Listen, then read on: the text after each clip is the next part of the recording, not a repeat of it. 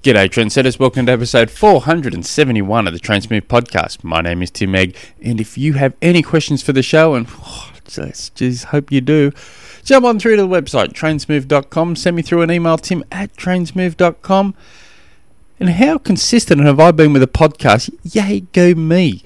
I reckon I've done more episodes in the last few weeks than I have probably in the, well, definitely in the last, this year combined, I would imagine, if not probably closer to the last 12 months. I'm just been, I've been enjoying it, and not, not only do I enjoy doing the podcast, but I get a real satisfaction when I actually receive questions from you guys. It's just, I don't know if it might be a little bit of insecurity that actually sleeps through that think, oh man, someone actually values my opinion. Oh, I don't know if you guys really value it or not, but you feel, maybe feel sorry for me and you think, oh, throw the, throw the old fella a bone. But I do appreciate it. Yeah.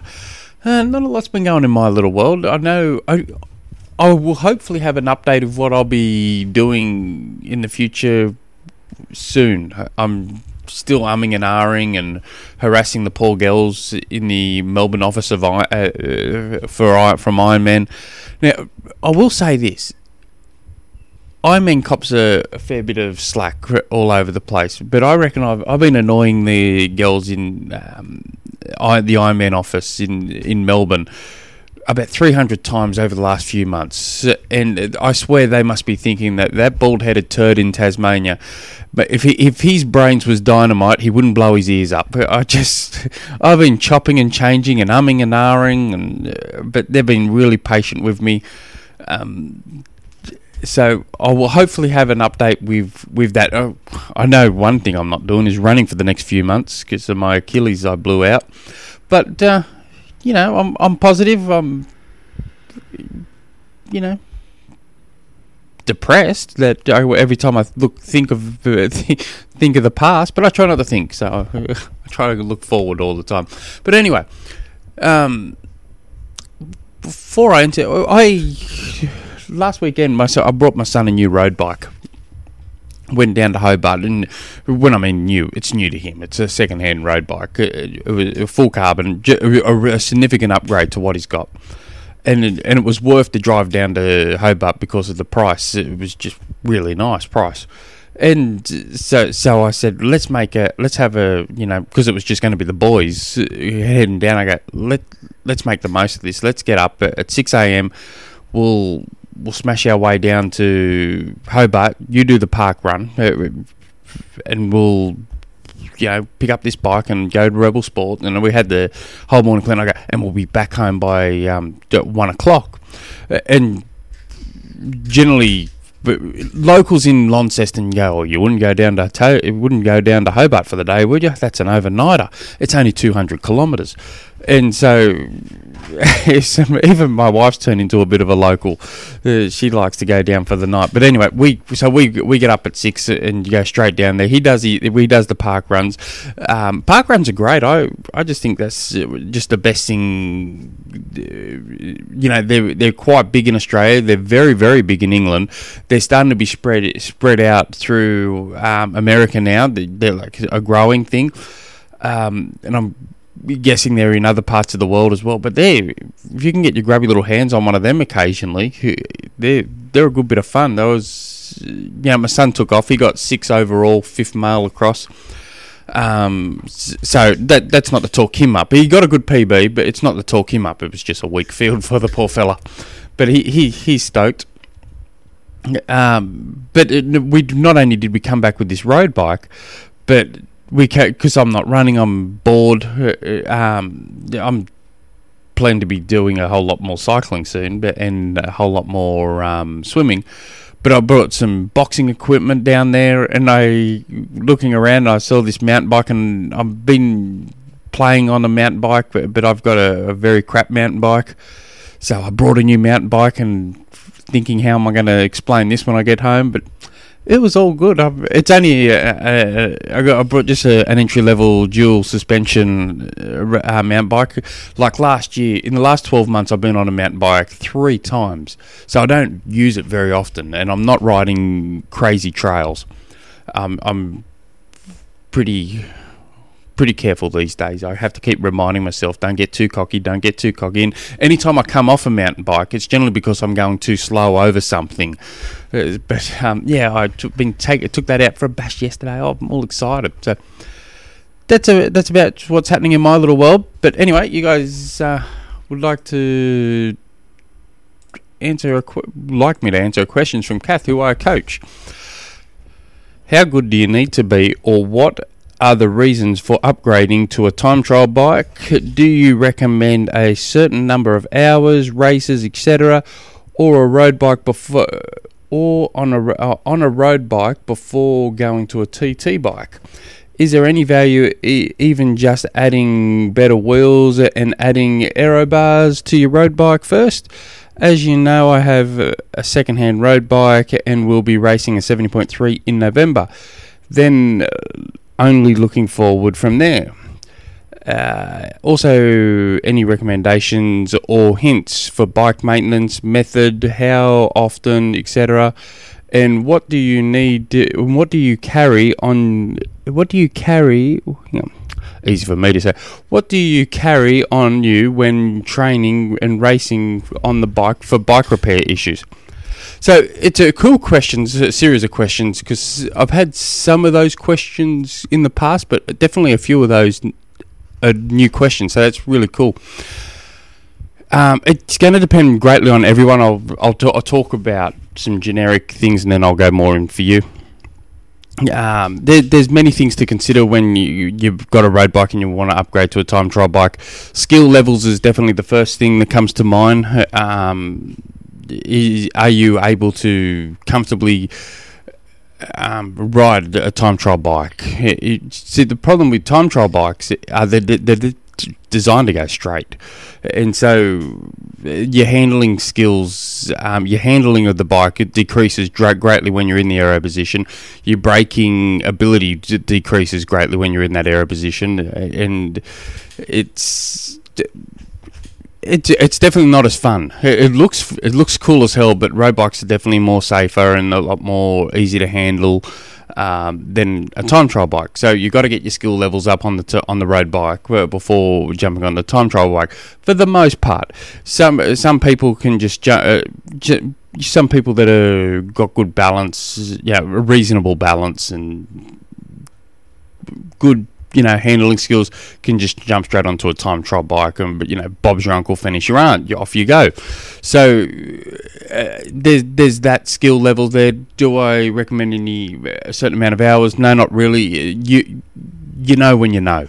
So if you're comfortable getting in and out, jumping on and off, uh, in and out of the pedals, jumping on and off the bike, turning, stopping at lights riding up hills, going in, into the aero position, out of the you know drop down bars on your road bike, up and able to drink while riding. Um, turn, make sure you can definitely turn around, especially in, on traffic, to that you can look behind both both sides of you, all that sort of stuff. If you can handle all that.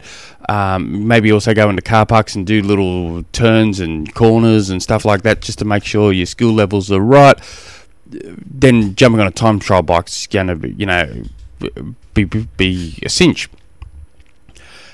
As for uh, is it worth sticking T um, bars on your t- tri bars on your bike? Yes, definitely. You're going to have a savings. It's going to get start getting used to being in that posi- similar position to that. It's definitely not the same, but it's you're getting closer. Um, you will need to get a proper bike fit, or at least get someone who knows what they're doing looking at you, because sometimes you need a different seat post because you're going to have to move move back slightly uh, depending on what it is, uh, like the, how the positioning of your bike is. That's just something to consider there. Um, wheels wheels can be massive savings on the bike. Um, yeah. I'll give you a good example. There's about a three kilometre an hour difference between my training wheels and my race wheels. And three kilometres an hour, that that's pretty significant. Um, and now, fair enough, I've got um, latex tubing. I've got good, better quality tires. With my um, training tires are very very cheap, and the roll resistance is very very poor, which I don't mind because uh, it's training.